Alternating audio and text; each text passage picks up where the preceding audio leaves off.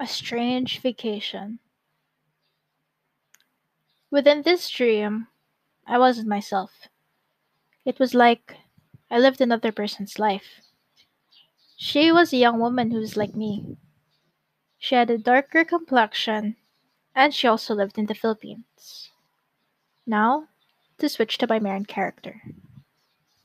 My mom's sister owned an ice cream parlor, and I worked there part time while I was in uni in order to budget my own wants. I really loved that place, and I didn't know why. Maybe it was because of the aura that the shop gave me, the sense of security, and the happiness of living my youth. One day, my family and I decided to go on vacation. I walked past by a European styled alleyway and noticed a pair of antique doors that had ancient carvings on it. I called in my family members and showed them what I saw. They were odd. We decided to look inside since the doors were open. And oh my gosh, how beautiful the interior was. It was an old vintage mansion that was tucked away in a small alleyway. I didn't expect it to be like this. However, that wasn't my first impression. The first thing that occurred to me was how the mansion gave off a strange and haunted aura. But the interior didn't look scary at all. It just looked empty. So empty that you feel like there's someone in there looming around. I don't know who brought up the crazy idea that we as a family are going to stay and live here as our vacation home for one year. But I just reacted passively with a sure, why not? I was an indecisive, two-minded person, so I also I was also surprised that my family agreed to the decision so fast. I'm like, aren't you all going to consider how this decision will affect the current life that we have right now? No one really listened and they just continued with their day. A few days later, we already moved into the mansion and stayed there. Six months later, my parents and some of my siblings wanted to return home due to work or school related things. For me, they told me to stay and guard the mansion since I didn't have school yet. I didn't mind and said, sure. During my stay, I noticed that I suddenly had company. I didn't know who or where he appeared, but he eventually became my friend. He was disabled on a wheelchair, so I had to assist him most of the time.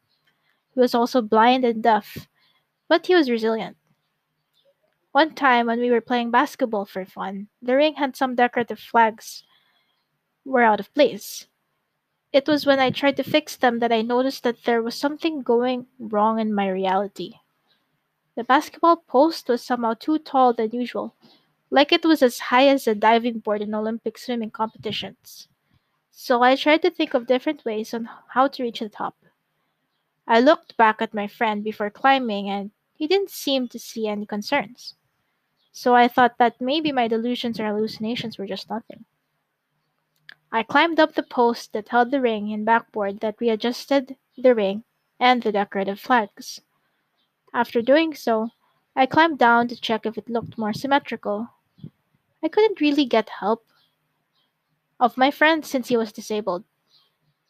After taking a look, the ring still looked asymmetrical, so I went off to try and fix it again. Whenever I kept climbing back up, the height of the basketball hoop grew higher and higher.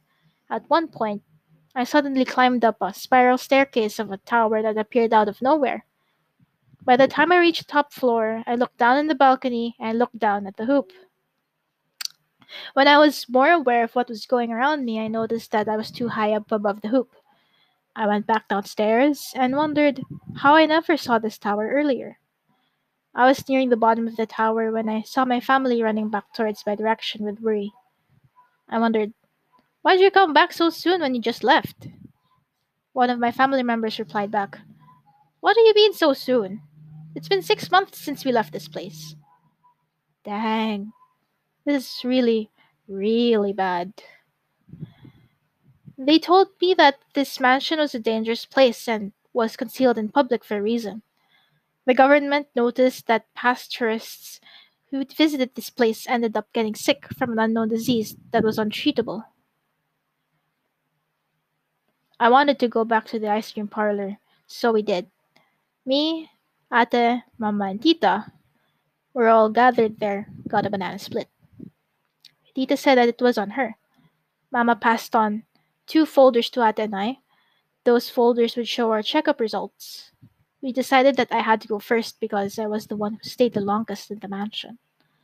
Out of fear, I slowly opened my folder, pulled out the file, and read the information. It said that I only have approximately one year to live a normal life before I started seeing severely negative symptoms from the unknown disease. With that thought, I started to think about how my life was cut short so suddenly. How much I haven't done in my life as a young earthling. With that, I wanted to know what I can do to contribute to the world before I pass away. Next, it was Ate's turn. Instead of one year, she got two. Tita and Mama were both comforting us girls and told us that they'll be there with us in every step of the way.